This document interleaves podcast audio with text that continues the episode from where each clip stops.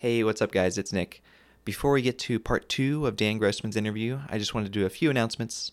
I want to thank our promotional partner, Let's Design Daily, for helping promote the podcast. And they post great design work from designers across the world. You can find them on Instagram at Let's Design Daily. And then if you aren't following on Spotify, go do that. Subscribe on YouTube, rate and review five stars on Apple Podcasts. You guys know the deal. And then we've been chatting it up on Discord. Check out Discord if you haven't already. I think this episode's going to spur on some more conversation, so check that out on our website, minordetailspodcast.com. And you can also find a link to our 2019 Minor Details Podcast survey.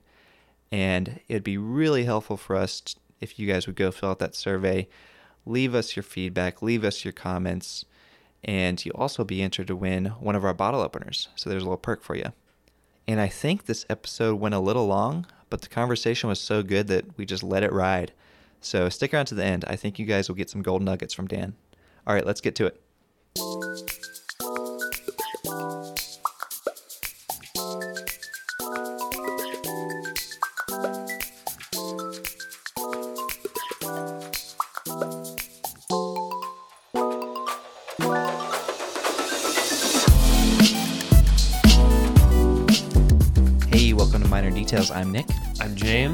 I'm Dan. and we are back with Dan Grossman. And if you missed last episode, take a quick second, go back, listen to that one. This will be a continuation. Um, we were talking to Dan Grossman about his uh, plethora of experiences working at uh, nonprofit organizations, um, Husqvarna as an intern, and then working at Lifetime Brands, which we all know is the kitchenware company that James also worked for. And uh, we're back. And Dan, tell us a little bit. Continue your story. We're, we're excited. Tell us a little of the rest of your life. So at this point, uh, no. Um, So, so the, where we left off was with Project H, right, um, talking about um, humanitarian design. Mhm. right. Um, and so let's we kind of finished that up, and now we're at maybe we're at the end of Lifetime Brands. End of the lifetime. Yeah. Um, and maybe on to The next thing. Martha. No, so no, and there's Oh, no, a lot okay. in Well, between. that's a tease. Yeah, it keeps going. Um, Did you go back to the bicycle shop? Is this going to be a three parter?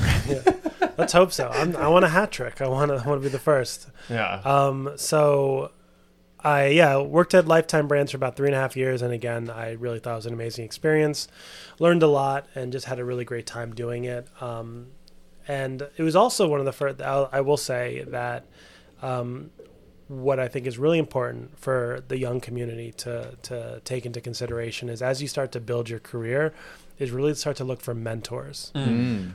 Um, so as you build your network, you know you make friends. I talked earlier about uh, earlier about how I made friends as interns and how we're still friends today. I mean, uh, you know, you guys were uh, both freelancers for me, and you know we hang out. I swear we hang out. we're friends, right? Yeah, yeah, we're friends. We're friends. Um, and uh, you know, uh, one of the things I started to do at Lifetime was also starting to build those relationships. And um, it's funny because uh, Jason Poor, Yeah. uh, who is now the director of ID at uh, Peloton, he was my first senior designer. Mm. First senior designer I ever worked under.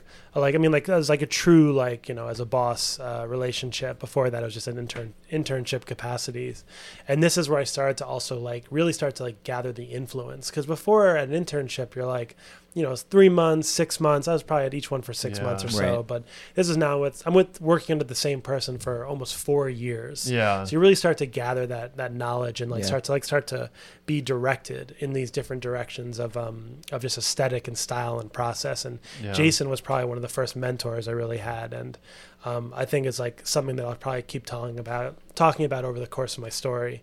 Um, but anyway, uh, went to um, left there and I was really kind of it was great, but I was kind of looking for something different. The housewares industry was awesome, but I just wanted something fresh.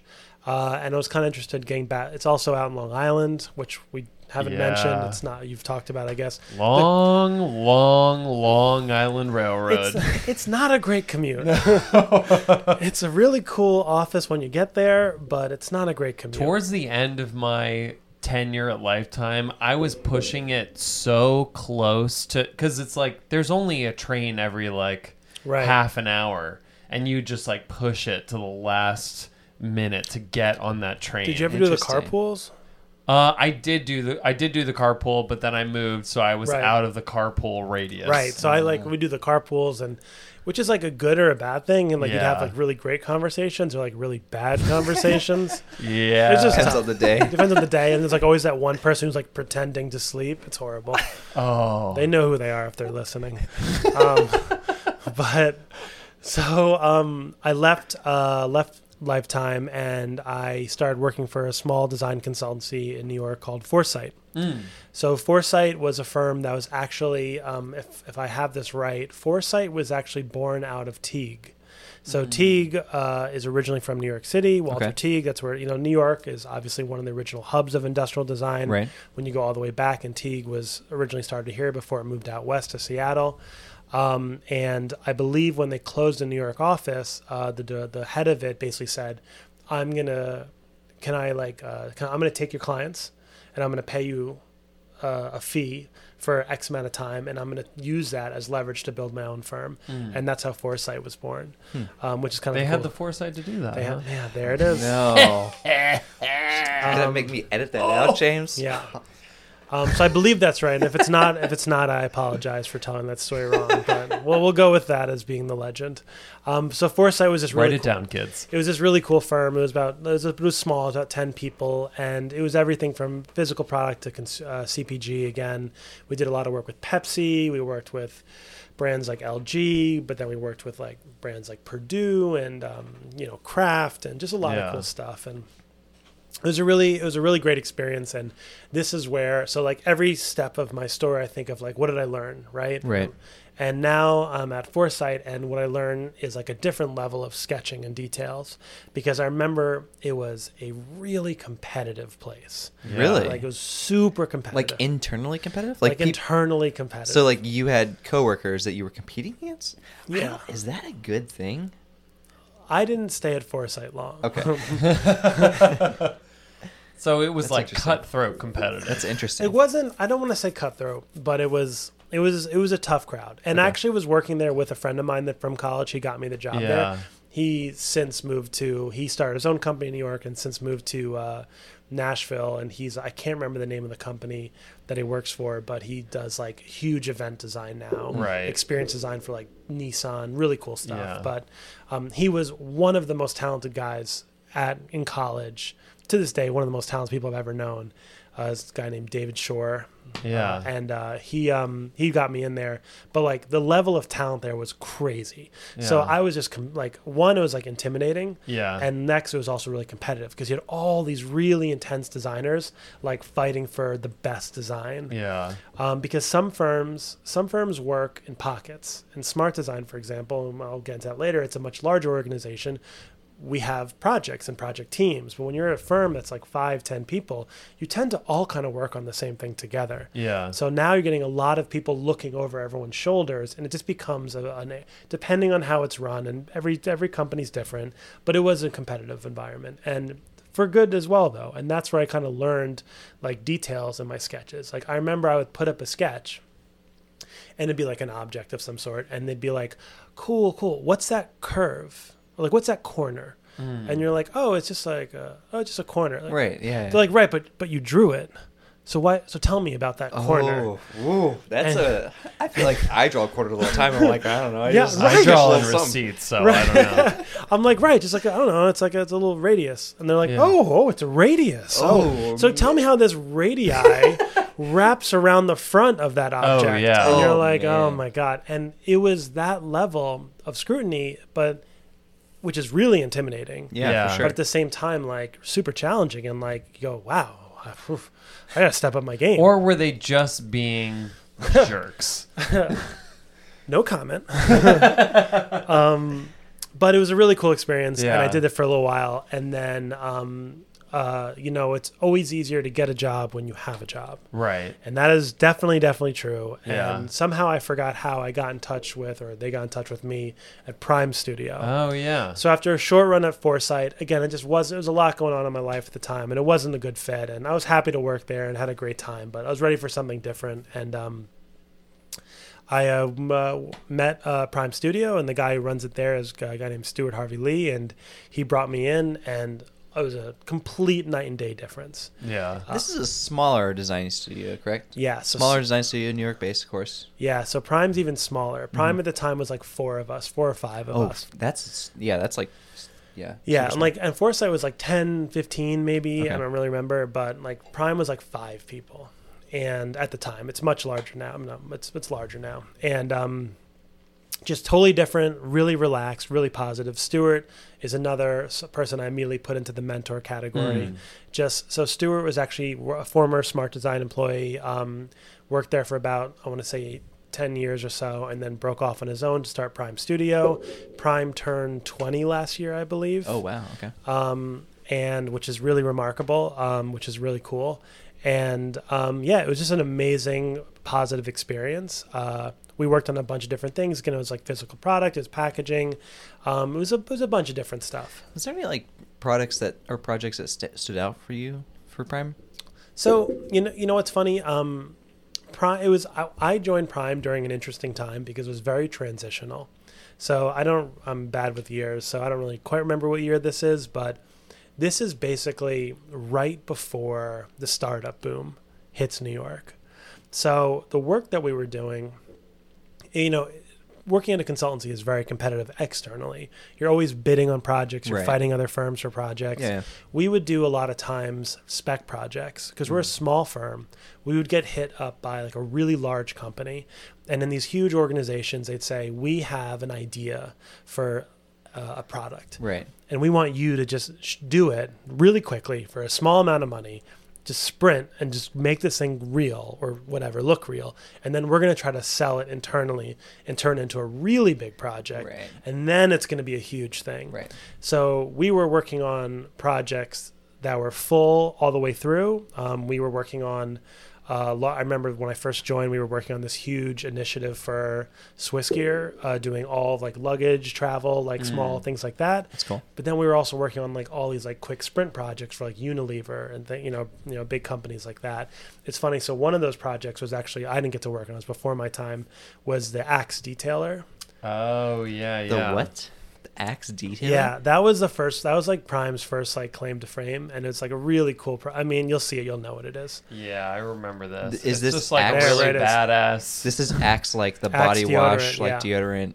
So Okay. these are like one of the. What year was this thing? So the It's axe like de- 2008 2008 or something. we're looking at right now. The axe detailer 2008. yeah, there you go. is essentially a loofah, but it's mm, just axed out, I guess. If you're not familiar with the axe brand, it's Yeah. very uh, So so these Aggressive. are these are awesome. These are I know, Oh dear. and I know the person who drew those, but like, but um, yeah, it's 2008. This is this is badass work in 2008. Yeah. And this is one of these projects where I think was like started off as like someone's crazy idea. And they're like, what if Axe made a loofah? right. And then Prime crushed it with this awesome design. It looks and- like a it looks like a motorcycle tire or something. Yeah. And Tractor tire. and again, this is you know, this is now 11 years old, so Right, it's a little the world's a little different. Um, but I think they made like when I was there, they had had like they had made like 10 million of these things, something crazy, Yeah. yeah. Yeah. something absurd. Yeah. Um, so we were doing all types of cool stuff. Um, I mean, not gonna lie, like 16 year old me might have bought this. Like, right, you're not, Yeah. you're no longer the demographic. I'm no longer a demographic. Are you saying but like, you're above this now? I'm in between. you're still a loofah boy. I definitely have a loofah, but I don't know. It's it's it kind of has a little. you know, It's you got know some character to it. it's cool and I, we we worked on all we you know we worked on all different types of stuff there and it was just a really great experience but Um, while w- it was funny though, and I go back to this because it was a weird transition. I think it was a, a transitional time for Prime because they were trying to figure out where they kind of fit in the design industry. Yeah. Where they weren't big, they weren't like a huge, you know, a frog Right. or a, a smart for that matter. This is almost boutique studio, like four or five people. Super Totally, small. totally. And they also weren't packaging. And like Foresight did a ton of packaging design, and that wasn't Prime's thing. They weren't. I mean, they just they they like doing physical product, like just Yeah. like traditional ID. And it was actually uh, after I left, about a year and a half after I left, that they got the Harry's project. Oh yeah. I Yeah. think I think the Harry's Razor project was kind of the claim to fame for Prime right now. Yeah, and Harry's, I believe, and you know, Pr- Stuart, if he hears this, he'll text me and be like, "You were so wrong about all this," but um, I think I'm right. Um, uh, Harry's was like a really, um, um, I wish, I wish I had worked on this. Yeah. It was a year and a half after I left, I think. But I mean, this is again, this is right around the time of like where startups Right. are really hitting critical mass. Yeah. Because like Harry's was started by one of the founders of uh, Warby Parker. Right. Yeah. So it was like an offshoot of Warby, and like all of a sudden, people are like, oh, "We can do this," you know, like we, Yeah. it's this one brand, let's make another brand. Right. This is that whole like D2C boom that we're kind of Right. in now, right? Right now. And I truly believe that this project made a was a huge pivot for Prime because now they're doing some of the coolest startup work out there. Yeah. You know, they're just cranking on it. Yeah, Um, they did the uh, Goby toothbrush Yep. and this Welly brand, which I saw I saw in Target the yeah, other day. it just launched. It's awesome. um, Squish- You, you worked on Squish. Squish I worked on. Yeah, that was a good project. Yeah. For those of you listening, Yeah. Squish. Was this the first like collapsible stuff? no, so this is a cool project because so Th- these are silicone, uh, I guess, colanders slash kitchen equipment. yeah, so Collapsible kitchen equipment. It's collapsible kitchen equipment. Um, Mixing bowls. mixing bowls, measuring spoons, colanders, things like that. Right. And uh, Squish um, was an interesting project because this was like a patent, uh, a patent uh, aversion project. Right. We'll call it. Oh yeah. So I believe Tupperware, Rubbermaid, one of them, they had the, the patent for Okay. collapsible silicone. So it was a really cool project because this uh, the parent company Robinson Home they asked us to do this. They had this idea. They want to build this new line, and they wanted it. The innovation was really in the CMF. So it was the first brand to actually mix colors that way and also Yeah. mix finishes that way. So the polish on the rim and the polish on the plastic parts marrying next to the uh, the matte finish of the silicone was like actually really kind of like Interesting. really re- revolutionary at the time. So there was already existing silicone collapsible container kitchen equipment, but their take on it was, "Oh, hey, it all looks ugly. Let's Yeah. let's actually take the time to do some nice CMF, Yeah. some color material finish on it." And no one had turned into its own brand. Right, I think okay. so. It was like one of the first time like we're going to make a collection of products built on this principle of Right. collapsibility and Yeah. color and fun. So it was really cool. But the first thing we had to do was get around the patent. Right. So so you start to understand like you're working with engineers, you're working with their lawyers, trying to figure out what are the folds of a piece of silicone. Yeah. Because it's you know this is where you get like annoyed with patents. You're like you Oh, can't yeah. own that. Yeah. You're like come on, that's anyone should be able right. to do that. We had this conversation on the podcast, and I, I would be curious to hear what you think about the whole the whole patent thing because, I mean, we we certainly talked it out, and I don't know. I'm I sort of have mixed feelings about it, but like, what are your thoughts? look. I mean, you have to protect Right. Do you? Yeah, you do. You you you need you you need to protect yourself because you never know because because otherwise the little guy can get beat out by the big guy. You don't always win just because you're first. Sometimes you're first and doesn't mean you're the biggest or the best. And you've had like this is a really terrible uh, example, so I regret it ahead of time. But I'm pretty sure like the Snuggie is like one of these stories where Ah. like it's someone had thought of it before, Right. It didn't have the capital, like they had launched it and Right. it failed. But then here comes a conglomerate, and they're like, you can't patent a blanket with holes with arms in it, right. and they launch like the brand, and they have the infomercial, and they're able to turn into a thing. And so patents, I think, are important to give people some level of protection, a head start. Just like some guidelines to own what's yours Yeah. They are i get that it's like a again a gray topic and it's not that black and white But do you do you recall? I mean, I recall when at Lifetime Brands having to use like inferior mechanisms for certain things because we couldn't use oh yeah like the patent, and then it's just like why make that, this that's product? one of Like, those why that's yeah. one of those awful feelings of Yeah. like we are we're, like this is two steps back That sounds. And- that was also like a lifetime thing. I, I hate to say it. but it was it was frustrating because like It it, just it just feels like if we are talking about just innovation and the course of innovation we should just be building on top of each other and not like moving around i don't know it's uh No, it's I know It's a really it- difficult topic It is a difficult topic because there's also design patents versus Yeah. like you know functional patents. So it's Right. a whole level of things. Right. But we were able to do it successfully here and not make any true compromises, which is important. And I think you're right. When the actual function or whatever it is, the quality of a product suffers because of it, just don't do it. yeah You know, which is easier said than done from our seat. yeah Yeah, yeah. But the Yeah. business side of things Yeah. is like a different story. We're like, know? just don't do it. They're like, oh, is that the answer? Yeah, like- yeah. all right, you don't. Okay, you're we'll- fired. We won't just don't. Right, we- we're not going to pay you. yeah, no salary then. yeah, exactly. So Squish was an awesome project I got to work on. Um, I got to do a bunch of cool things, and I was there for a little while. And um, after working there, um, you know, uh, things things had slowed down there, and I uh, I kind of switched over to freelance, and I was just kind of taking on a bunch of different roles. And so it was at that point that I um, remember one day a friend of mine called me up. A guy I used to work with, uh, who's now uh, name's Will Steinkraus, and he's the head of uh, ID at um, Nerf Dog out in New Jersey. Oh, Yeah, so he oversees all the pet stuff. yeah all the pet stuff. Um, and uh, he was at Martha Stewart. He was a, he was a senior designer at Martha Stewart, and he was the only industrial designer. Martha Stewart, the cooking lady. the cooking lady. Okay. Yeah. yeah. Some of our listeners don't know Martha Stewart. Is she still around? I think everyone everyone knows because you know We got some Gen Zers. if you're but here's she's the- been cooking with Snoop Dogg. Exactly. She's been seen cooking with Snoop Oh. Dogg recently. yeah, she has a TV show with Snoop Dogg. Martha is her true genius is staying relevant. Mhm. That is like her true. even yeah. she is just she knows what how to I be a topic. I mean, she went to she went- well. She didn't go to prison, right? She was just under house arrest. no, she went to jail. Oh, okay, so Yeah, she she's went to got street cred. I don't. I don't know the full story. I, was that was that to also remain relevant? Getting No, Put Martha. into you, prison? you worked for Martha Stewart. So wait, you, I worked for Martha Stewart. Yeah. you want? I mean, we, I'm going to talk about her her, her her jail record, or you know the design work. Martha, here, here, here's what I'll say. Here's what I'm going to defend Martha. Um, Martha is she's a tough cookie, and she doesn't. She's she's really strong in her convictions, and she really believes in what she believes in. And yeah, in that case, that was a situation where, to my understanding, my uh, she she didn't believe she didn't believe she did anything wrong, Right. and therefore suffered a consequence. right. But she's like, over my dead body, am I apologizing for something I think was I didn't do wrong? yeah, yeah. And you know, you know, props. You know, it's like, damn, that's Fair enough. That's freaking street cred. Yeah. She's like, go on, send me to jail. I'm not saying sorry, dude. A lot of people would crumble. Martha's Yeah. like, bring it. yeah.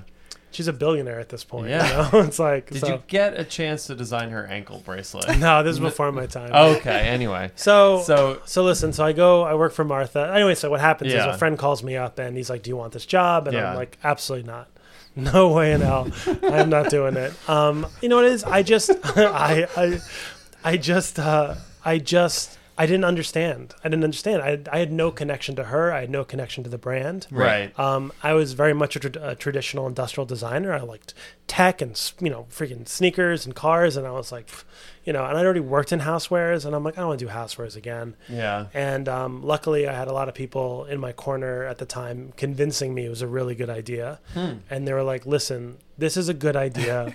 Take this job, just try it, and we'll see what happens. Yeah. And it is by far the best decision I'd ever made in my career. Wow. That's great. Yeah. So, people in your corner, like all, like, are you talking about like the the, the mentors, like the people that? Um, yeah, the mentors and also just like people like you know friends and families, uh, Yeah. and like people who like who, who who meant who had a connection to the brand. Right. I, right. I al- I also think it's it's worth saying like obviously Martha Stewart probably isn't on many designers' dream job list, Right. right? But just hearing you say that, hey, it was the most impactful thing in your career, is, is really valuable, right? Like because 100%. you don't know, we don't know what the most impactful thing is going to be unless you try it out. A hundred percent. Like, do not turn down Right. opportunity. Yeah. Yeah. Like you never know where it's coming from. Right. And you know, look, if it's if it doesn't feel right, if it feels wrong, don't do it. Right. Yeah. But if if there's a chance it could be good, try it out. yeah. Who cares? Yeah. Just try it. Like try it, and if you don't like it, do something And else. if yeah, if you don't like it, don't stay there for 30 years. right, right, because it's a different world. You know, it's like um, You it's not sh- the same thing as our Yeah. parents and grandparents, where it's like, and you retire and they give you a watch. Oh, I think we just have you seen have you seen just the lost her. Domino's Rolex? We oh no! There, Oh, I think I saw that, I actually. think I think I saw that. every I think every year. You know how I heard about this? Danny Brown. I thought this was a podcast. Was there a podcast about this? Danny. I heard no, about it too, so. Danny Brown, the the rapper. He Oh, he's a rapper. Yes. He collects these watches. So From Dom- Domino's? Domino's, I think every year or something to their top salesperson or their top what I, I forget, but they give them a custom Rolex Domino's And it has like a Domino's watch. logo in it. That's pretty badass. Yeah. And don't- I feel like they go on StockX for like, it- like, Boom. like really I feel expensive. hon- honestly, I feel like Domino's deserves a lot of credit. They Yeah. really do try. Like, come on, that's, that's- ridiculous. That's incredible. um, But anyway, Dan. Martha Stewart. Yes. So Martha Stewart obviously Yeah. had a kitchen show, and you designed kitchen products for her. Or Right. how did that evolve? So, you know, I went into I went into Martha as a senior designer. I became a senior designer at Prime. Uh, that was like, you know, and, and title's another thing. I mean, We can get into that, but I kind of went in there as an army of one.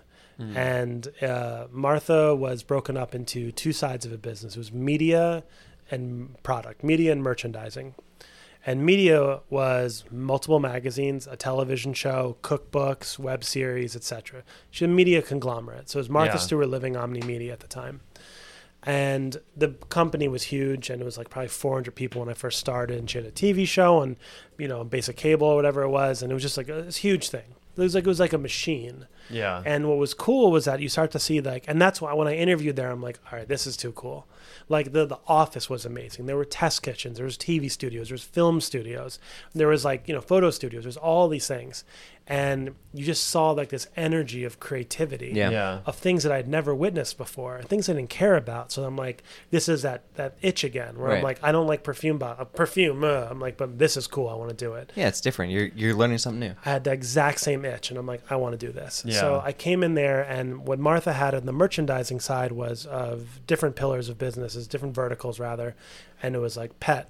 Uh, PetSmart business. You had uh, craft and a Michaels business, uh, Home Depot. You have kitchen, bath, uh, whatever, decorative accessories, things like that, textiles, and then you have uh, kitchen. Yeah. And when I started off there, I was it was just me, and we had a partnership with Macy's, and um, I oversaw the kitchen department. So if you go to Macy's cellar right now, the there's still she's still one of the most uh, their premier brands. It's an entire collection of of just huge swath of products. So all of a sudden, I'm being told you are now in charge of uh, a seasonal product line, Right. um, which is a whole thing. Wait, wait. So this is kind of your first transition into like owning a more of a bigger, bigger piece of the pie here. Hundred percent. Okay. So that's that was a big thing for me. Oh, yeah. um, because I've I I enjoy looking at things in a bigger picture. Okay.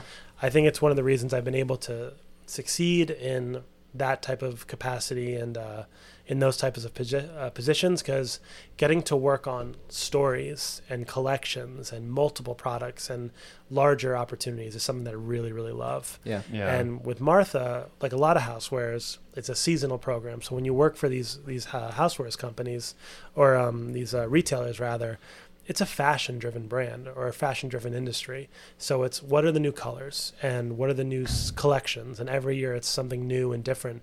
So you're always working a year out. So you're mm. constantly. So it's this year I'm working on Christmas next year. yeah. And then that on Christmas you're working on holiday collections, and there's like every year Christmas is showing up and Halloween's showing up. Right, right, And again, are these things that I necessarily excite like my like traditional industrial, right. you know, Dieter Rams Yeah, side of me? yeah. I'm like, no, but I'm like, but this is cool and it's different and I'm learning. right, Yeah. right. So I took on that role and very quickly, at first it was kind of like a really easy job. Like I wasn't really doing that much. It was kind of silly. And like overnight, management changed, some new partnership changed, the company was shifting, and everything changed. And all of a sudden, I became, uh, I started to get elevated in the company. And Wow. I was promoted. I was until I built a team. I built an entire department. Uh, and what ended up just being kitchen ended up being tabletop. What ended up being kitchen and tabletop ended up being most of the ID work that was happening across different uh, categories. So we were working in pet. Um, we were assisting in some Home Depot things. We were doing a lot of the point of purchase, all the retail um, fixtures, things like that. So it really just started to expand. And Yeah. what I tried to build was the in-house ID team Mm. which was really different for them because everyone was like, "You work on this and you work on that," and I was like, "No, we're we're a skill. We're like a firm. We're like a little consultancy. What do you need from us?" Right. And That's then- interesting. Yeah, so we were able to kind of build out this different way of thinking, and yeah, you're pulling up some of like the point of purchase retail, you know, settings and things like that. So it was just fun and really really different. Um, I mean, this is your first transition into more this manager role, which I know you you you've kind of transitioned into this role. I mean, how does that how does that feel? Did you miss any of the traditional kind of nitty gritty ID? Right. I mean, that that's the big question. At least for, at least on my side, and I'm sure that there might be other people out there kind of thinking about this topic of like Right. there's there's a couple paths you can take in your career, right? As a designer, Right. you can work your way up the the ladder and become more of a manager and do less nitty gritty industrial design, or you can kind of stay as a specialist, or you can kind of do your own thing. It's Right. Well, it's funny because when you had like Scott Henderson on here, Yeah. he told that story, which I, I I hear. I'm like, yep, I get that. Where he's he rose the rank, rose to the ranks Right. in smart design, and he's like, I'm not designing anymore. yeah, yeah. I want to design, and he built his own company, his own personal brand of design. Now he gets to do all this great work as an independent, Yeah. right? And he has like a small team uh, or whatever it is, but um, he, you know, really wanted to be hands on. For me, uh, I actually love being a director. Mm. Um, Yeah. It was something that I actually didn't know anything about, and um, as soon as it just made a lot of sense for me. I mean, I've, I, I guess I've always been this way, sort I mean, of. I mean, if you listen to last episode, you can talk. You, you kind of talk about a little bit of the systems thinking that you Right. enjoyed in school, and I feel like that systems like service design, interactions, like all of that more kind of holistic design side, definitely lends itself a lot more to the to that director side of design. I think. Totally, and you know what it is? I'm I'm also very right brain, left brain. Like Mm-hmm. I, I mean, again, I was told to to stop to get out of the bike shop and get on the sales floor. Yeah. They're like, seriously, you got to go.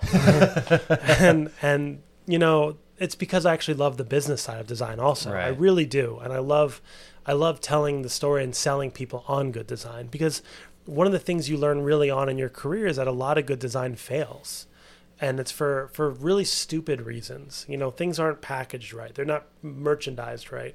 Like seriously it's not even on the shelf correctly and people don't see it and the product fails Yeah. and it was really really good. I remember there was this really cool salt and pepper grinder. I'll never forget it at lifetime brands that danny lenz the guy who who started um uh aquapaw. And for anyone who doesn't anyone who has a dog out there get, get an aquapaw.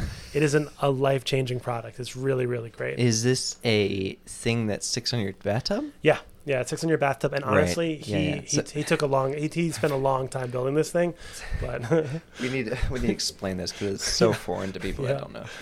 it's It- it's it's a basically it's as seen on Shark Tank. There you go. It is a, a device. It's like a silicone device that attaches with a hose to your tub or any faucet, and as you, it basically has water coming out of directly out of your hand. But what it does is it also has a bristle, so you're basically petting your animal, your dog, or you know, Mm. as you're cleaning them. So it's much more comforting. It's controlled, Right. and he has a patent mechanism, which basically, as you close your fist, it turns it on or turns it off. Oh, So it's really cool. that's Yeah. really cool. Um, why are we talking about this? I forgot. Tangent. uh, no, the businesses of de- design. Yeah, yeah, yeah. For me, I just like it's just what I kind of, I just gravitated towards and really loved, and um, I just excel at it. And it was something that I just felt more comfortable being in that role and being able to oversee it. And what I've what I've learned is that, and a lot of people ask me, it's funny because it's controversial. I think when people are like, "Are you really a designer?" Mm. People ask you that? hundred percent. I would just because walk away. because because they're like, well, well, well, well, well, because you go. There's this idea which designers have, which is that if I didn't draw every line, Mm. it's not mine. I have that problem. That that's the that's the problem I'm right in right now. It's like I'm on that transition phase of like where where do I go from from here? Like I, right. How do you expand? You know. You have to give up. Yeah. you have to give up control sometimes. Yeah. And what I what I say a lot to my team and just in general, and this is something that I'm going to try to be talking to with more students, is that I think there is the sport of design. I think design is a sport. All right. Here's my here's my analogy, is that it's very simple. It's very similar, where it's a team that makes something great. And reality is a lot of people touch a product before it goes forward. For sure. you know so it's not just the designer it's the person it's the marketing manager the merchandising manager. Engineer. engineer it's the director it's the factory it's the all these people and everyone has claim to it at the end of it. And it's that team that makes it really great. You know and like like a sport you keep track of who's winning and who's losing and who's great and who's like the best and who's the MVP and it's a competition and there's awards and all these things. And if you look at it like that I think it's a lot easier Mm. because you go it really you know we know we know that we know great players but we also but we celebrate them and being a part of really great teams. Yeah, and what i love to be is the, the leader of that team that's beautiful. yeah thank you i've been working on it no, no, no. Um, uh, but it's true and i think for me right now especially even the role i'm in now i don't get to see every single product that leaves our team through as much as i wish This is Right. not enough time in the day Yeah. but on the things that I, re- I can, I really try to put my input on. There's I'm still there sketching every day. Right. I'm still there brainstorming. I'm not in CAD as much as I wish I could be. I'm not there doing all the renderings as Right. much as I Yeah. could because I my role somewhere else. Right. But I feel ownership over that design just as much as you do because I'm making sure it gets made. I'm making sure it's great. I represent the interest of both the designer as well as the client. I'm that middle person who's trying to make something actually happen. Right. And for me, being in a director role, and I think a lot of people who are have been directors or other people in that role would agree with, is it's just as fulfilling and it's just as exciting. It's just in a very different way. Yeah. Um, so Martha was that kind of first opportunity that really enabled that for me to really kind of come into my own, to be able to again take a step back from just designing a single object and be like, well, how does this one object fit into a collection? Yeah. and how does this one collection fit into an entire brand story over the course of a year and how does this uh, bigger thing fall, fall into the entire co- like you know massive Right. part of Right. this 10 year 20 year legacy of what martha stewart is or Yeah. something like that so it's kind of cool Wow. I mean, one one thing, one other tangent that I would like to take us off on because you talked about it a little bit. Um, I've certainly noticed throughout my career that there are different types of designers. Like you, like when somebody says like I want to hire an industrial designer, like when I think of that, I think of all the industrial designers I know and how they are different people with Right. different skill sets, with different ability, pull and something they, up as you're saying this yeah, yeah. keep talking but what I'm curious about is like in building a team, like how do you build the right team? Like, I, and I don't know, like if you have the answer to this, or Right. if you have if you have some inkling as to like what it takes to build that good team. so it's a really great question it's Yeah. a super hard question it's very loaded and the, what i'm looking at my phone for is because i'm pulling up I'm, i have a terrible memory unfortunately when it comes to names Yeah, um, but uh, I'm a big reader. And Right. I definitely encourage everyone out there to read, yeah, um, especially when it comes to design books and business books. I'm like obsessed. You got any like you got any go tos? Well, the one I'm going to reference right now, it's called The Ten Faces of Innovation. oh right, Interesting. Okay. So, um, so IDEO, read every IDEO book first of all, because what they are is they're history books, and they go all the way back to I forgot what the first one was called, The Art of Design, The Art of Innovation, I think was the very first one. Mhm. Yeah, Art of Innovation, um, Change by Design. I mean, there's a bunch of them, right? Um, but those are really great history books because they tell case studies yeah, and they tell really intricate stories about how a product or an idea or an innovation succeeded or failed or something like that. Actually, a really good tan- uh, a good tangent of that was I was reading one of these books, and I was reading about a case study that Procter and Gamble did with um, IDEO uh, how they tried to get Old Spice into the the hands of young people, and what they did was they created these boxes for students that were going into health class in middle school. So you're hitting puberty, and you don't know what deodorant is Right. and the school gives you a box. Here's your boy box, and there's boy stuff in there, and there's Old Spice. I was a part of that study, and I still use Old Spice today. Ooh. Yes, so Testament to the study, I guess. yeah, huh? which is like a, a little bit maybe too much information, but I'm just saying. But it's true. It's so it's a really interesting. But I thought I thought Old Spice claim to fame was that one guy that rides a horse or whatever. What's his name? Terry Crews? Is that the same guy? Terry Crews. I mean, He's yeah. just indefinitely riding a horse. Yes. I saw him at ICFF riding a horse. um, I don't he think is. it's He does. Crews. Is he it is. He, Crews? yeah, I think he's an. I think he has a degree in architecture. Yeah, Yeah. he has a furniture collection. Yeah. I'm so glad it was Terry Crews. Yeah. he's a he's a really interesting there. guy. Yeah. But um, building a great team, right? So that not that that book has all the answers, but it's, it's very fascinating, and it made me think about it. Um, but uh, team is everything. Team Yeah. dynamic is everything, and like I mean, it's not it's not rocket science. It's balance. And you just need to find people that are good at different things and that complement each other really well. Right. Because that friction that I talked about earlier at past jobs, that's poison. That is Yeah. freaking venom. And when you have people that butt heads, that don't get along, that aren't willing to listen to each other, that's when things fail. Right. And to build a great team is to really understand what you need to succeed, what what what's the output that you have to get out there, and who can get you there. Mm. And you know, also who can, you can rely on because for me, a lot of these jobs, you know, a lot of work I've done, you, you're working late. Right. You know, you're pulling in crazy hours, Yeah. and I need to know that you're going to be there with me Right. Right. and I need to I need to know that you want to stay late to get this done because it's not good enough. Mm. That's yet. interesting. yeah, and it's like because honestly, that's that's a tough thing because I want to make sure that you're as passionate about this as I am. Right. That you have the same expectations, the same taste level, the same like requirements for success. Because when I leave and you're still there at your desk, I'm like, well, then I'm staying. I'm not leaving. And I'm like, yes, it's awesome. Or like, I'm like trying to get you out of your seat. Like, we got to go home. It's done. Like, we can't do any more filleting tonight. You know, no more renders. Just hit go. No more SolidWorks. No more solid. Turn it off. So to me, and what I've been, I feel like I've been able to be successful with team building and things like that. It's just really understanding people. It's being empathetic and just really listening also, you know, uh, to what people need and what people want. Right. Mm. That's Yeah. crazy. I mean, just the idea of that empathy, because it's like to think about you and your role currently with with Smart. It's like you're being you're being. I think I heard Datulo talking about this re- recently in a podcast about being empathetic to the client. But it's like, as in your position, I can imagine you being empathetic to the client, empathetic to the user, empathetic to your team, and like Right. Yeah. empathetic to the company, to, Yeah. the, to your company, Yeah. to what they need. yeah. No, it's you. It's it's infinite empathy. Empathize with everybody. The key to design infinite em- empathy. No, but it is in a weird way. But you know what? It's you We're hear the get a co- little embroider patch. Infinite empathy. Yeah, uh, I'm empathetic. I'm a designer.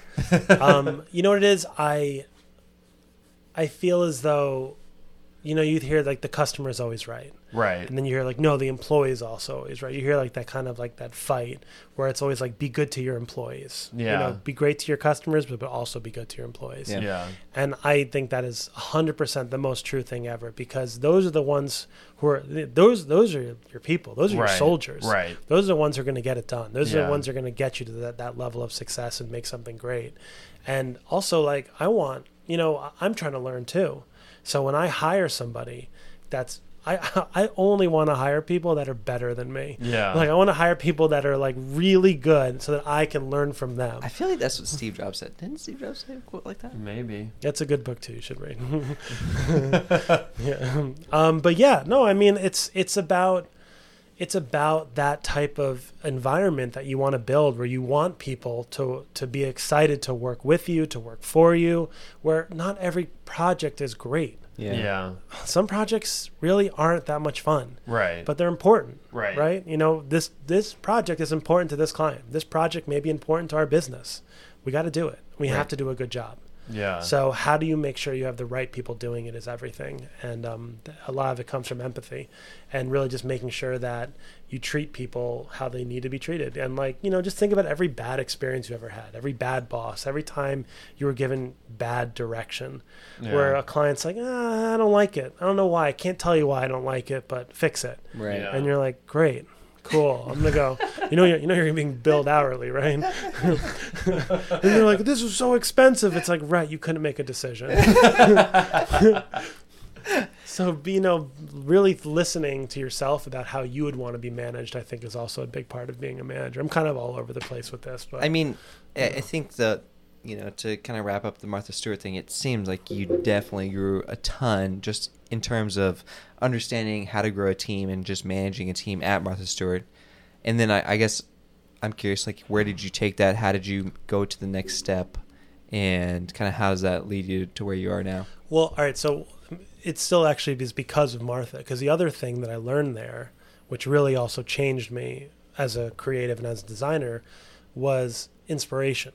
Mm. What inspired me Mm, completely okay. changed. Interesting.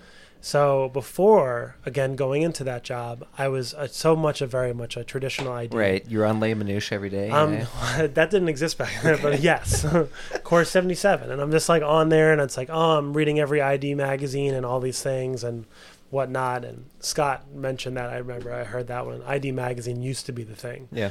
um, uh, which was really, it's rest in peace. Um, but, uh, yeah.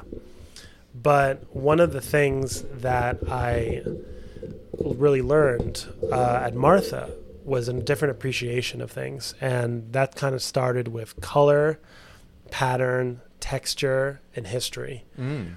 So before when you when you start a project, right? What do you do? You go to Pinterest.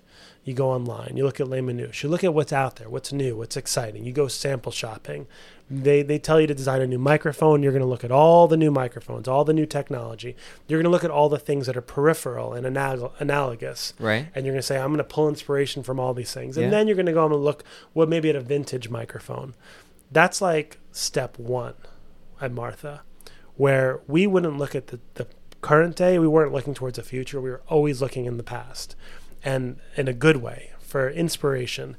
And we had this thing called the prop house there. And it was because we had a, film studio and a media studio and all these things. We literally had like a Parisian flea market in our office.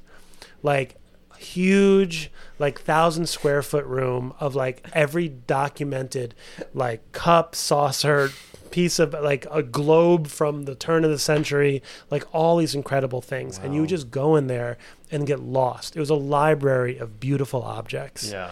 and your job working there was to find more beautiful objects for Interesting. so instead, when we travel, because we would travel a lot there, we'd go to flea markets. Hmm. We'd go across, we'd go to a trade show in a different country, and the first thing we do when we get there is hit up a flea market, Yeah. go to an antique shop, yeah. and you're you're It's a lot of fun. You become like a treasure hunter. Yeah. And all of a sudden, you're digging through this box and you find this object, which is maybe a kitchen tool from like turn of the century that no one even knows. Right. Yeah. And you're like, I'm going to bring this back. because Yeah. it's completely foreign, right? Yeah. completely foreign or it's like i'm working on this detail and i need to pull i'm working on this story for this new collection i need a detail instead of looking at again the internet i'm literally looking at the past and that Yeah. was a huge thing which i never did before Yeah. And if i think about how that influenced me if i was to design my own home before martha and after before it was like Muji, white, minimal. Yeah, this guy. Okay. okay. Yeah, it's like now you're talking. And when I left, it was like color, pattern, texture. Yeah. Like Interesting. I have so many bowls hmm. in my house. Just bowls. Just like Yeah. ceramic bowls and like things that I've bought. I have like so many kitchen towels and like textiles and table runners and all these things which I never pillows, things I never cared about growing into it. And now I'm just like it just completely changed me. And all of a sudden I just immerse myself in these different uh, forms of inspiration and that was a huge thing. Yeah. Hmm. So getting to think differently about design was a huge part of that job as well. Man, color color is one of those things that is so frightening because anytime you get into a meeting with somebody who's like It's polarizing. It's subjective. I mean, I just remember designing kitchen tools and gadgets, and it was like it's either black or red because these are the colors that sell. And Right. if you do anything different than that, then then it's like it's game over. Did I did I tell the story about when I designed a litter box and I the the buyer wanted to make it brown so that the I think you did tell cat the cat crap would blend in. oh, It was I was so frustrated. I really did. I first of all, wants... I didn't want my litter box to be brown. No, it's it's no a one terrible wants a brown idea. litter box. and then the basis of which ah, it just uh, it was a disaster. And Color is a whole thing. color is a whole thing and it's funny because you talk about kitchen it's like kitchenaid is like this they are such a they're so progressive when it comes to their mixers as for colors Right. they're so on the nose about trends they're ahead of the curve and every year they're releasing trend colors and these really beautiful fashion and they have like ones that stay and ones that come and go Yeah. but to your point every year black white and red yeah. those are the ones that sell the most yeah. so but but they bring out new colors every year because it gives them credibility Right. Yeah. it brings excitement, it's marketing, and it drives sales. Right. So there's a logic behind it as well. And color is a completely fascinating thing. There's another really good book, Ingrid Fetell. Fetell I apologize if I got Mm. her name wrong. She used to be at uh, high up at IDEO. She wrote a book called Joy or Joyful. It's on the list. I can give you the, the book list I have We after put it in this. a link or something. yeah. Yeah, we'll have yeah. To put Dan's That's- book list. It's a really good book. Yeah, it's a really good book on color and just how we actually interact with it on a very Yeah. like uh, um, just uh, emotional level. It's really cool. So yeah, um, Martha Stewart left there, and uh, from there uh, wanted to do something completely different, and was looking for a change. I had been at a big company, so I've now I've worked for a big company. It's a public company. I've worked for a small, you know, small consultancy. I've worked for a medium consultancy. I've worked for a big, you know, kitchen conglomerate. I worked for a power tools company. I am like so freaking sick of everything. Yeah, yeah. I'm yeah, yeah. like, I want to do something You've, totally you've done different. everything. No, I, you know, but I've well, you know, so I've done a bunch, but uh, I see I'm a dog person. I am a dog person. Do you have a dog? I do. I have a dog person. I know- I know you have a yeah. You know, a dog. you have a We, dog. we, we person. both know. Yeah, Yeah, yeah, we all I, know it. I, I've Dan has a with- dog. Yeah, I work with foster dogs. I do. I'm like big on dogs, Yeah. right? And all of a sudden, this startup pops up, and it's called Bark. BarkBox is this product that everyone knows about. I mean, at least in New York, it's like one of these startups that Subscription service for dog toys. Yep, subscription service, and they are looking for uh, a designer. They're looking for a senior designer. So I'm a director at this point. Um, I've been at Martha now for about five years. I have an absurd title. Um, my my title is this is and this is an important lesson to everyone out there. Okay. Titles don't mean anything. What, what was your title? My uh, the initials of my title was AVP DDD, what? What does that mean? Associate Vice President Deputy Design Director. Wow. all right. titles only matter where you work because everywhere a senior at a seniors here could mean an executive there. You know who the hell knows? Yeah. so avp ddd i'm like come on don't put that on my business card. Depu- and then, then you get all these deputy jokes. You're like come on oh who's the sheriff? And you're like here we go. No it's like not great. It's not great. Who was the assistant to the deputy design? yeah director? exactly exactly. Um, Oh, but anyway, so so yeah, you located Bark and Co. So I located Bark and Co. And the funny story there is that, and this is some another uh, fun story, is that they were a really young company. They were super super young, and I LinkedIn stalk them, and I see who they are, and I start looking through the roster of employees, and I'm like, they're looking for a senior designer. I'm too senior for this role based on the description, Right. but I really want to work there. Yeah, yeah. I kind of love the idea of designing toys. I've never designed toys. I really want to work with dogs. I know nothing about, you know, cut and sew plush. Let's let's do it. Let's try it. How do I get there? I started looking through it and I realize I don't think they know what they need. I think mm. that someone in HR wrote this and I'm going to I'm going to apply Okay. and I'm going to tell them in my application, I'm like, I want to work for you, and I think here's why you should hire me and not a senior designer. Interesting. Yeah. And, That's a bold move right there. it was a bold That's move. a bold move. and and uh, it worked. And it was like one of the quickest jobs I ever got. They actually wrote me right away, and they brought me in within like a week or so, and um, it moved really quickly. Um, and yeah, it was kind of like as I predicted that they were they were you know this year only a couple years old as a company. Um, at that point, they had kind of outsourced a lot of their design work. They'd never really built an in-house team. There was a VP of design there at the time, and he was kind of trying to build a team there. Uh, and basically, they needed to fi- have someone actually do the work, heavy lifting, and that was me. So I came in there and uh, a team of one. We brought in a freelancer, and from there built an entire design department up from the ground up, which was really cool. Yeah. And you guys were developing lines of dog toys, and this kind of goes back to kind of your holistic viewpoint of like you really loved building that story, Right. Because I mean, this is where I come into to, right to your life. Finally, finally, Nick, back to Nick. Excuse me, and but James- I was there first. And yeah, James- it's true. and we, James- we and- knew each other first. yeah, Ja- sorry. James. James introduced us. Yeah, Dan and I share a mentor in That's Jason true. Poor. We, were, we never overlapped at Lifetime, No, we unfortunately. didn't. But um, yeah, we worked for the same guy. Yeah. Um, Um, no, Dan has a has a record of hiring gingers. Is that true? Seth Fowler. Oh yeah, Uh, also, Yeah, uh, episode person- twenty-two. yeah. Uh, it's, I don't know what it is. It's close. so it's probably Seth, there. so Seth was my. It's like, God, I forgot he was on the show. Yeah. Seth was my intern at Martha, Yeah. and then he worked at Lifetime, and then I hired him out of there to work for me at Bark. Okay.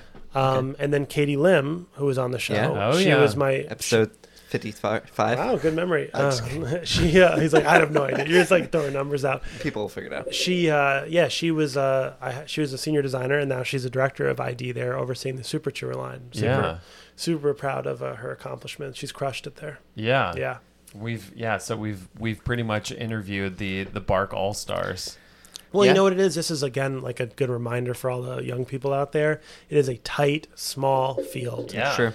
And you never we all really if you're in the field it's we all really do know each other so Yeah. it's important that you're good to each other and that you're loyal and that you help each other out because you never know when you're going to need that assistance and especially again when you talk about building a team I mean, I build people. I, I try to hire people that I know that I can trust, people I've Yeah. worked with before. And if I get contacted from a recruiter about a job that I want, or I'm sorry that they want, you know, that's interested, whatever, that they're looking for me to, I go, well, that's not right for me, but I know the person. Right. And I've gotten Yeah. other people hired that used to work for me before. You Right. know, going through that right right now with another guy who used to work with me. I'm trying to get him uh, to a job that um, sounds really cool. Yeah. So like you never know. You know, you never really really know. But um, yeah. So went to Bark, and uh, kind of went got into dog toys. I I guess I think maybe is there any good good kind of tips that you know you've worked on a lot of consumer products obviously. Hmm and then pet products is interesting because the buyer of the product is not the user of the product. Right. right? So i don't know if there's any insights there if if you learned anything from that experience of It was doing dog toys. It's it's i know i know from from my experience it is very story heavy at bark. It's all about build, building that story of like each subscription box is a theme. Right. you know you're kind of building a little uh, character and like a story to each box that the pe- person it's a whole experience right Right. And when, when you worked at PetMate, PetMate was very much like you're working for brands like Kong. Right. It's very traditional, more like product based, but Bark's different because it's like, Right. hey, I open a box and it's it's the uh, it's Well, it's the kingdom box, and Right. you have a, a princess with the long hair, you know, Rapunzel, you know, dog toy or whatever. you know. Totally. Like, I mean, you think about products that you design, and you try, a lot of times you do want to give them a narrative, Right. How you're using it, when you should use it, all these different things. Bark and dog toys, especially, it's really literal. It's like, no, there's a character and it's a story, and what does that character do, and how do you interact with it, Mm. and so that was super fascinating. So, but as you said, like the Bark box is this monthly subscription you get every month, and there's insert cards, and there's paper, and there's games, and there's it's a whole family experience. Right. So now having designing a product with collateral was so different, Mm. right? So it's not just about the product; it's about the tag. What does the tag say? How do I how do I use this thing? And again, this is for a dog.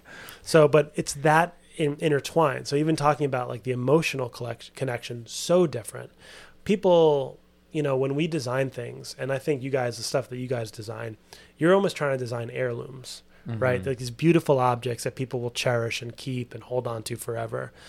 And I think when you work in kitchen, it's interesting because we've all have that like that that that ladle or that wood spoon from our grandma that's been passed down. Yeah. You know what I mean? Yeah, yeah. And these are like these objects that you cherish.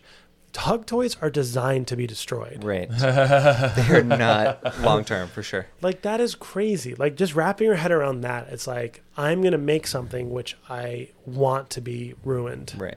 And what Bark does really well is they lean into that hard, mm-hmm. and it's a replenishment model, and it's all about we're going to tell a really great story that's going to get you really excited, and then you're going to ruin it.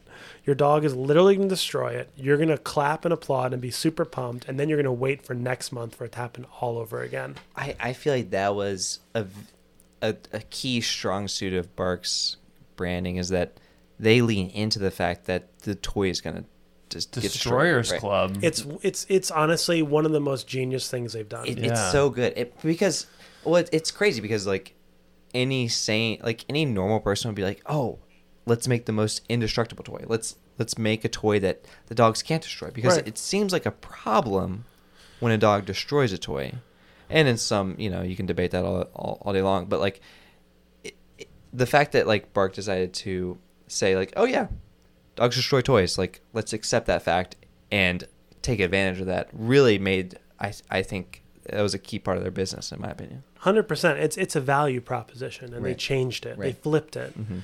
And that was exciting to be a part of. To because that blew my mind. Right. And imagine going into an industry which is stale, and it's been done. And first of all, it's bigger than baby, which is wild. It's a huge industry. It's a weird emotional thing because when you as a as a parent, so you're a parent to a child or a parent to an animal, and when you spoil your child, you tend sometimes you feel good, but a lot of times you feel bad. I shouldn't spoil my kid. Shouldn't do that, you know, it's it's not good. When you spoil your dog, you feel like a king. You're like, "Ugh, I have given you this thing. Oh my god, more, more, more treats, more toys." And like you feel really good about Yeah. it. And, you know, the other funny thing is that the the pet industry is like dog especially like it's almost impervious to like economic downturn because if you think about it if you're if you have a family and all of a sudden money's tight you're gonna like you're gonna get hand me down clothing and if you have a baby you can get a food mill and make your own baby food there's like creative ways you can like save money Yeah. if you don't give your dog something to chew it's gonna chew your shoes like mm. I dare you to Fair make point. do- I dare you to make dog food. It is Yeah. a horrible experience. it is like everyone's like, I'm gonna make my own dog food. I'm like, yeah, you're gonna like cook 12 pounds of turkey and like and then have this giant thing and then where are you gonna store it and then and then you're gonna freeze dry. It's like it is a nightmare. There's people at pet uh, at Bark that do make dog food. that is true, we- we but it, there's a, okay, there's a few, but it's all these things that make for a really interesting um, experience and for a brand that's really exciting. And um, it was great. Again, it was like again, I came from toy. I'm sorry, I'm sorry. I came from housewares. I came from beautiful objects. I came from power tools and all these things. And now I'm making squirrels with mustaches on it. I mean, I, I really enjoy the trend here of like, Dan, you're always going out and seeking the thing that you almost know least about. You're like, Right. I've never done this before. Like, I want to learn about this. I want to design for this. I want to just try this out. And uh, yeah, I love that. Well, that's I, I don't know. That's like the fun part of what we get to do. Right. It's just that variety, you know? Yeah, I mean, look, we're taught to be these Renaissance creative thinkers, and in reality, we very often get pigeonholed in our field, right. and that's it's frustrating. Yeah. You know, you want to try everything. You're like, no, just give me the opportunity to design a car. I just never did it before. And it's like, right, because the people who design cars have been designing cars. Yeah. And they know, uh, not that I want to design. I mean, I don't. I couldn't design Oh, a car. and he's- I could not design. maybe. That I don't is know. way too freaking hard. so I, I overspoke. I have no business saying that for all the car designers out there. I'm really sorry.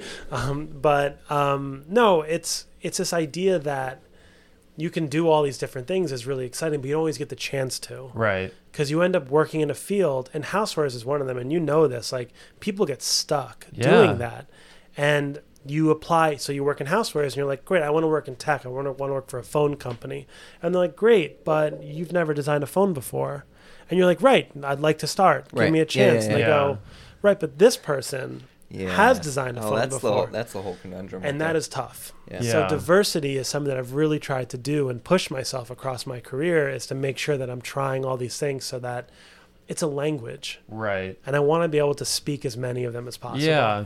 There I feel like there's a couple advantages. I mean, yeah, so I I knew about the whole like the pigeonhole effect of if I continued to work in houseware in like kitchen tools and gadgets, that kind of industry. And that's why I started freelancing was to be able to expose myself to a lot of different things. But I feel like like it kind of gave it, there were kind of two benefits to that one of which was yes I, I am exposed to all these different things and i get to enjoy designing all sorts of you know i've designed dog toys now i've designed tech products i you know like i've designed fitness equipment but then the other thing that it does is it actually allows you to appreciate the things that you have designed because i feel like sometimes you end up in those companies where people have been there for 20 25 30 Right. years they've been there their entire life and they're totally jaded and they don't know what to appreciate about what they've done because maybe they haven't been exposed to other things. I mean, I'm sure that there are people out there that are very like happy pursuing the same type of design all the time. Totally, and I know those guys. And yeah. I mean, I mean those people. Like they're they love it. Like I had friends in college that were like, I want to design shoes. Yeah. Right. and they are doing it. But since I left kitchenwares, now I have a a deeper appreciation for kitchenwares because now I've designed fitness equipment, Right. dog toys, and tech products. Yeah, yeah. And I'm like, God, I I wish I could just design a spatula tomorrow. Well, no, it's it, it's it's it's funny. Our friend, our mutual friend Nate, Yeah. uh, who went to uh, go work for Philips. He Yeah. was designing appliances, consumer appliances, out in Amsterdam. Um, the process was so different. We we worked with him at uh, Lifetime. He was like, I miss just making something as simple Yeah. as a spatula, yeah. where it wasn't as complicated and intricate as like an iron. It is, it is kind of crazy nowadays. It, it feels like all the the the quote unquote I don't want to dive back into the save the world topic, but save the world stuff is so complex, and and the the spatulas don't get the credit. You know, like Mhm. there's something still look it's i think it's about that whole spectrum again it's all a spectrum and it's like you get to work on really complex problems or you get to work on really small precious things yeah. and that's fun too it's the variety again. Yeah, yeah. right and I, you know it's funny because like you look at um you know a good example not you know to like go into like star designers and things like that but you look at some of them that are out there and the ones that we that are most well known the rock stars the philippe starcks the marc Right. newsons the jony ives they're the ones that are like pushing themselves and i think that's why jony ive and marc newson are probably leaving jony ive especially that he, is, he hasn't had that chance i mean i can't speak on his behalf so Yeah, yeah, i apologize yeah. if you're listening We're having them. Please we're having call them me. on next Please week, so call it's me. okay. uh, please call me. but no, I mean, you know, what, like you know, it's like trying these different things and Yeah. being able to do a car or a boot. right. Yeah. Like that is like that's that's what why we do what we do. That's true. That's Um, true. and it's all relative. So I think um, with so so yeah, I mean, I do appreciate that. It's something that I have tried to to do and pursue in my career, and it's it's like it's just fun. It just keeps it fresh and just grows the portfolio and the story and the experience.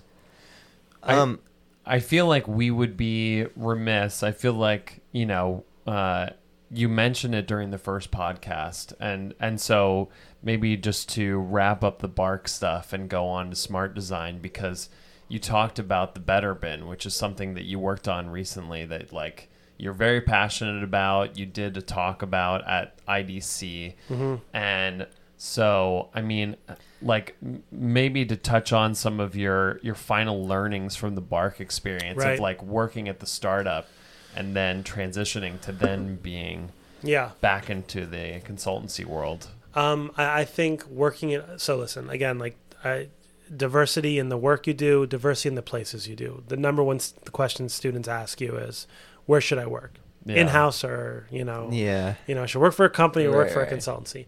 And the answer is both. The answer is always The both. answer is yes. the answer is yes, yes, yes, yes. Try different things. Yeah.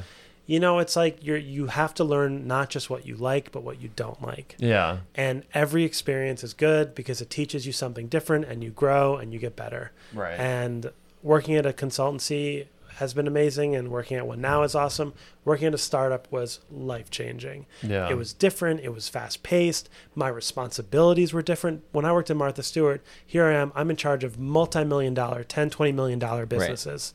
And I'm working for a larger half a billion dollar brand or whatever it is and I'm working for freaking industry, you know, retail leaders, all these things very influential, very important. The work I'm doing, great in the category I'm in charge of. Working for a startup, I am like literally in charge of this thing that has to succeed. Right. Because we have like raised money and we're just trying it out and we're just doing it. and it's like you better make it work. And the startup is very much like, oh cool, you're here, you'll do this, go. Yeah, yeah. And then you're like, wait, what? I'm like, no, I just told you I've never done toy design before. Remember, I'm like, I have a dog and that's cool, but like, never been to a plush factory before. Never have no idea how cut and sew works. I'm like, yeah, you'll figure it out. You're You'll figure it out. You're here. So I think the biggest thing is like learning to adapt to a very different environment, learning to work with very different people, working in a very different um, workflow, which was much more chaotic, very fresh, very new, and having to find a way to to influence that, be a part of it, uh, the good and the bad, because there is a lot of both. Um, and just really learning how to adapt to like a very fast paced thing because startups pivot. Yeah. that is what they do. They Yeah. pivot. I mean, They that's go- the, that's the whole point of a startup. You're like, right. You got all this money, you got to do something with it. Yeah, and you know what you get? You get whiplash because all of a sudden you're like, "We're doing this, we're doing that." It's like, "Nope, we're doing that," and you're like, ah, "I have worked so hard to go that way," and they're like, "No, we're not doing that anymore. Get on board or get out." And you're like, "Cool, here we go." so it's a ride, and you have to love it. Yeah. Yeah. Um, a lot of perks uh, that come with it, but um, it's definitely a tough gig. Yeah. So I guess maybe to bring it bring us up to speed. Now you're at Smart Design, which it is a very reputable place. Like it's you know a lot of people dream about working at Smart Design. Right. So how has that been now that you are the associate design director at Smart? Um, so I mean, how's that transition been? it's been it's been great. It's been wild. Um, Smart was very much uh, like you said. Like, look, when you're a young designer, um, it's one of the f- the firms you learn about. Right. Um, you know, we turn 40 next year. Uh, so getting to work with a, a, firm and a, a company that with that type of pedigree is amazing. Working, I came from a startup before that, which was five years old at the time, and then working for a company now it's 40 years old Yeah. is amazing. Um, getting to work for people that are, you know, the the founder, uh, Davin, uh, Davin Stowell, is still there. Um, so talking about mentors, you know, I get to now the newest uh, addition to my list is one of the like, um, you know, OGs of Right. of uh, of ID Yeah, uh, uh, these days in the modern era, and which is really exciting. Um, and getting to be a part of just like this the story on on a job level is just really really exciting. So it's been a great honor to be there. Um, it's one of these places where I never thought I was good enough to work. Uh, work at you know because it was just like I kind of held it up on a pedestal and I was like ah that's like the great job. And getting to work there has just been such an honor and such a privilege. So it's been amazing. Um, and it's also been so with all that said it's also been really tough. It's a really tough job. It's a really hard job. Um, it's a lot of a lot of work um, uh, but really exciting work. You know, we're working for you. This is the largest consultancy I've ever worked for. We're a company that has two offices, New York and London.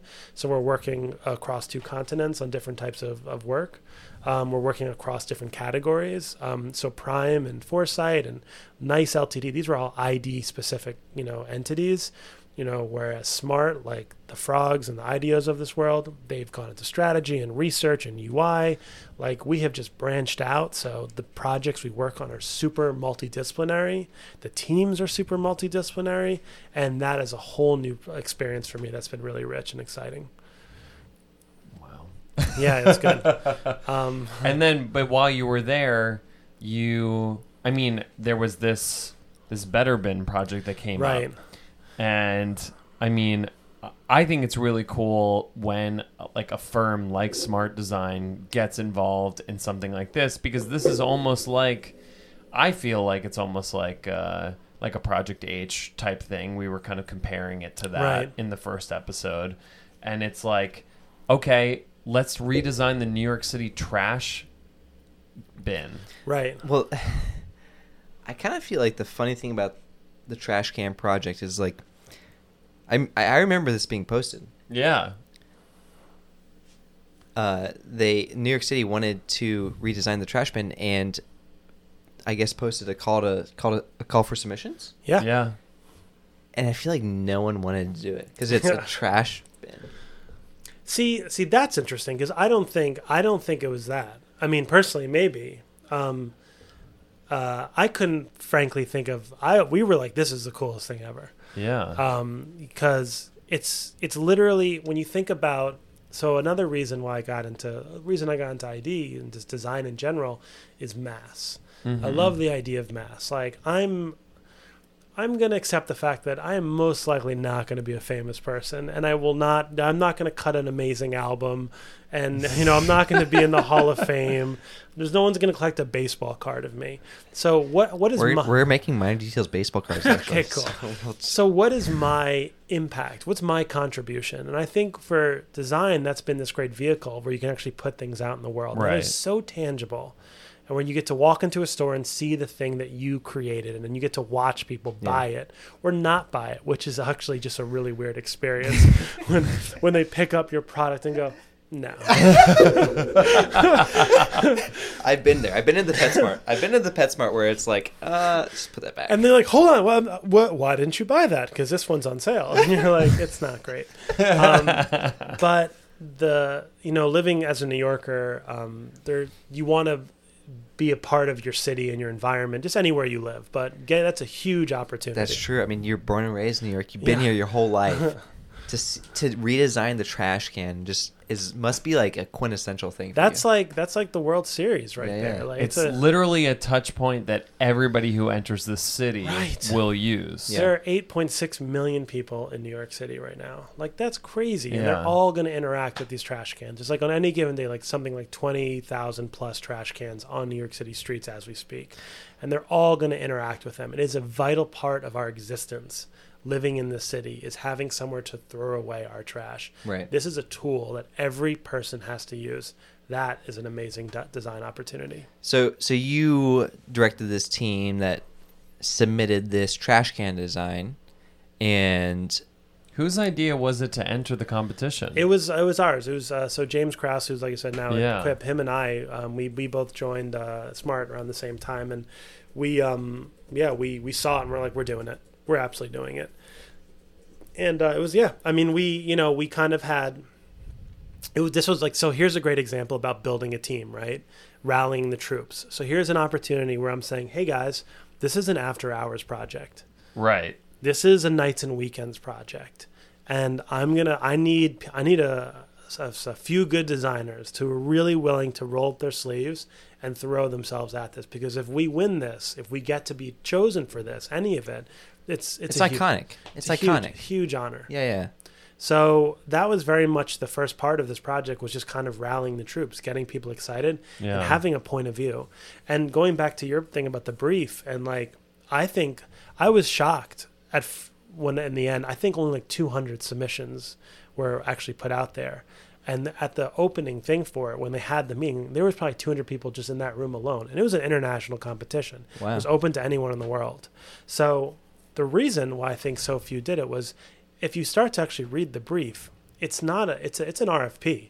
It's like it's a it's it's like directly. Uh, I read a, it.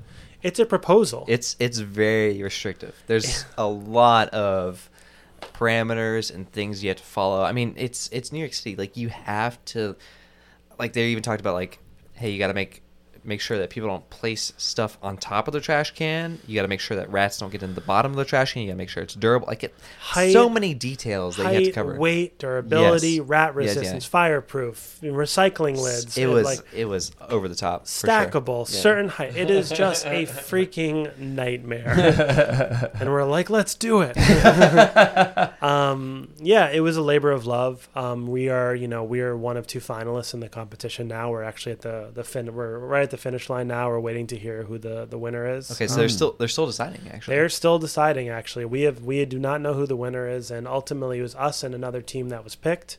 Um, there's two very very different approaches to it, which is cool that they kind of picked him.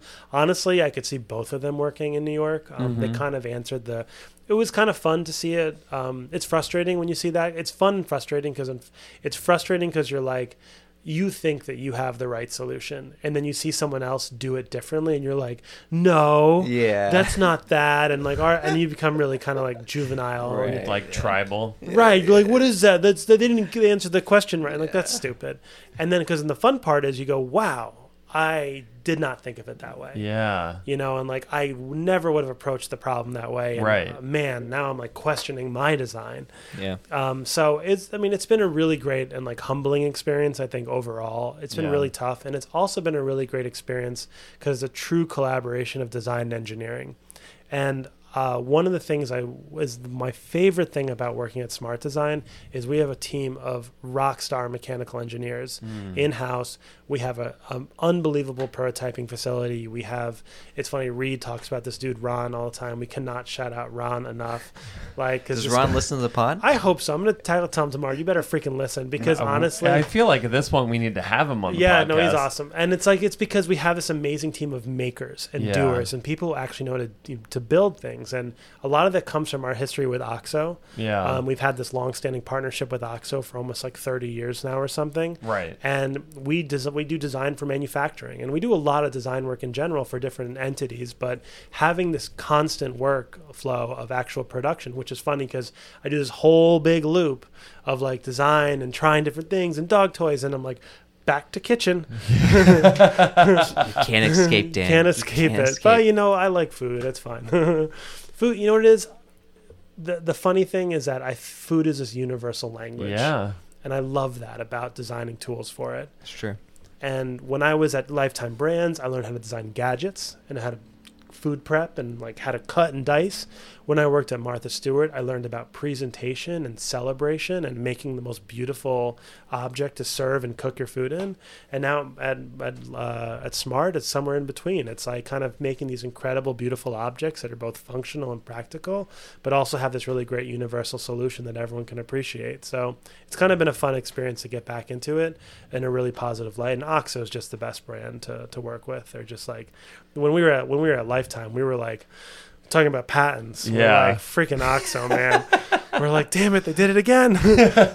so now I'm on the other side of the fence, and I'm like, it's feeling pretty Oh, good yeah. over here. Other side of the fence. Yeah, Ship like- it to Lifetime. already got a few of those patents under my belt, and I'm like, yep, check, check, check. So it's been good. Um, no, Smart's been an amazing opportunity. Again, super, super grateful, and I feel very blessed to have the opportunity to work there. And it's just been an amazing experience. So happy Yeah. that you know things are good.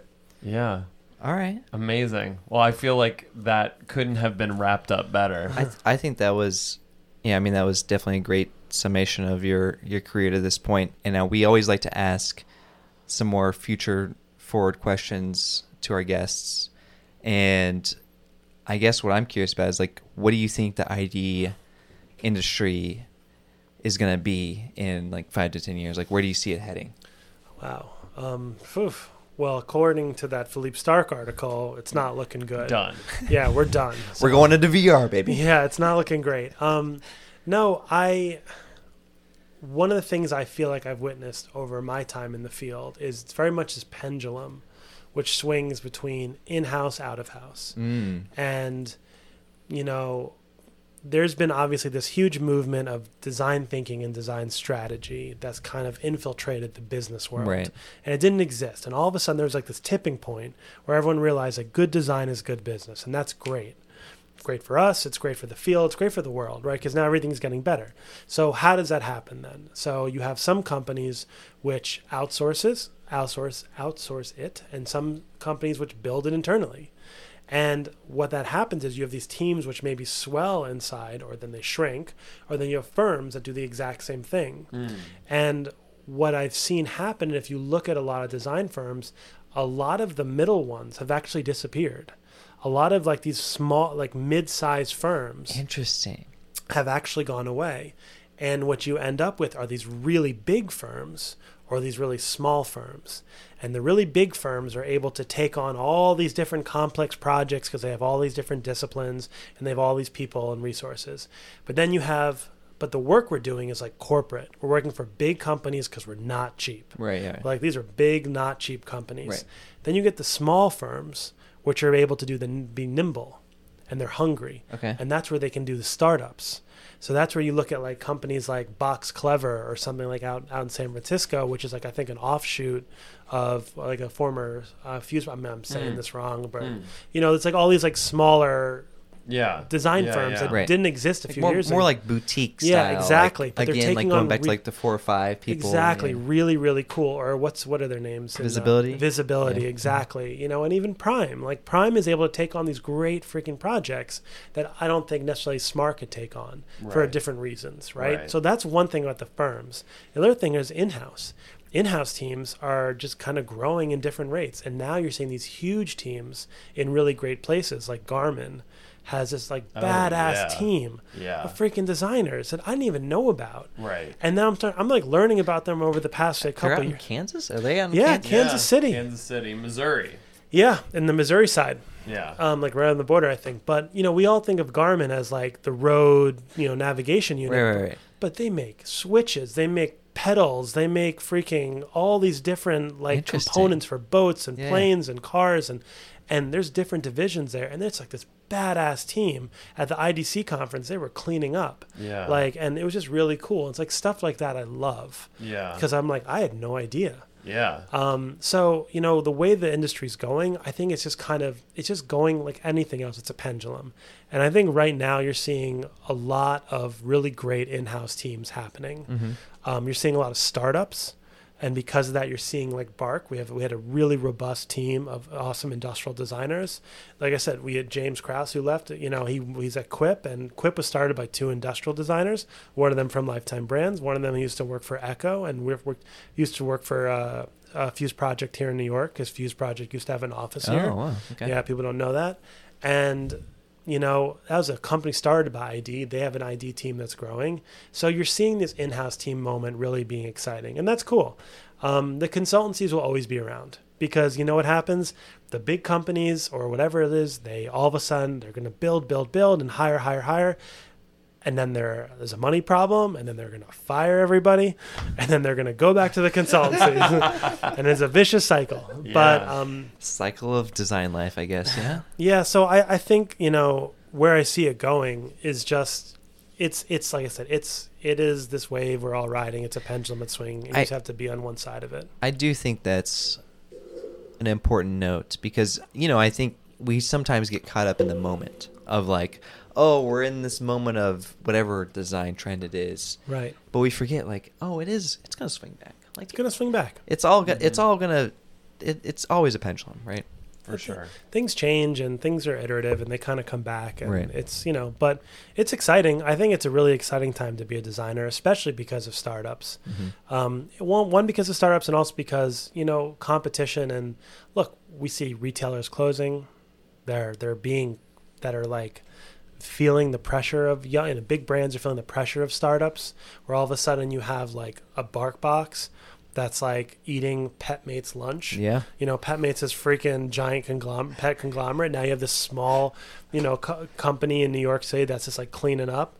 Like that's crazy. So I've worked Yeah. at both, so I, I no comment. uh, but you know what I mean? It's like, Yeah. but that's just how it goes. And um, I think I think it's exciting because you're seeing opportunity be created in multiple places. Cause now the big company is forced to innovate, and they're forced to pivot, and the small company is able to be nimble and try different things and experiment and push things forward. I guess that's. I mean, that's just like the basis of innovation, just in general. Totally. So maybe maybe one more question for you, Dan. What are you excited about in your career, or just in design in general? Like, what's the next big thing for you? What am I excited about? Um, I'm excited. I think the, I'm excited to just keep doing what I'm doing. Yeah. Frankly, I'm excited to to keep learning and to. I'm excited for that next project. I'm excited for that next challenge, and I'm excited for that next opportunity to grow into a, f- a direction that I haven't before. Um, those are the things that keep me going and keep me happy with what you know what I set out to do in the first place all those years ago just getting into ID and um, that's kind of what gets me up in the morning is that I'm just like I'm happy I love what I do I think you guys do too and I think Yeah. everyone that's you know come on the show has kind of that same passion and that's why these things are really exciting so no I, I'm just happy to be doing it so it's been great I love that. I mean, again, thank you so much, Dan, for being on the podcast. I mean, I, I think you just shared a wealth of information to our listeners. Absolutely. And of course, if you guys want to learn more about Dan Grossman, you can check him out on his website, Uh, I need to update it. uh, we'll we'll link to it and everything. Thank um, DanGrossmanDesign.com, and and yeah, I guess we'll wrap it up. I mean, you can also follow your Instagram, right? I need to post more. That's all. I'm topic. becoming That's all topic painfully aware as Right, we as I go through this conversation with you guys. I'm like, oh, they're gonna ask me about the Instagram again. oh no, I have like six posts. but maybe maybe this is a testament to the fact that like, hey, you know, Instagram isn't everything, right? right. It's a, that's, No. a, that's a totally another conversation. Right, right. Awesome. yeah, it's been great. Thanks for having me. I appreciate the conversation. Yeah, thanks for It's coming great. by. But um, yeah. Uh, as always, I'm at Nick P Baker. I'm at iDraw Receipts. Peace out. Later.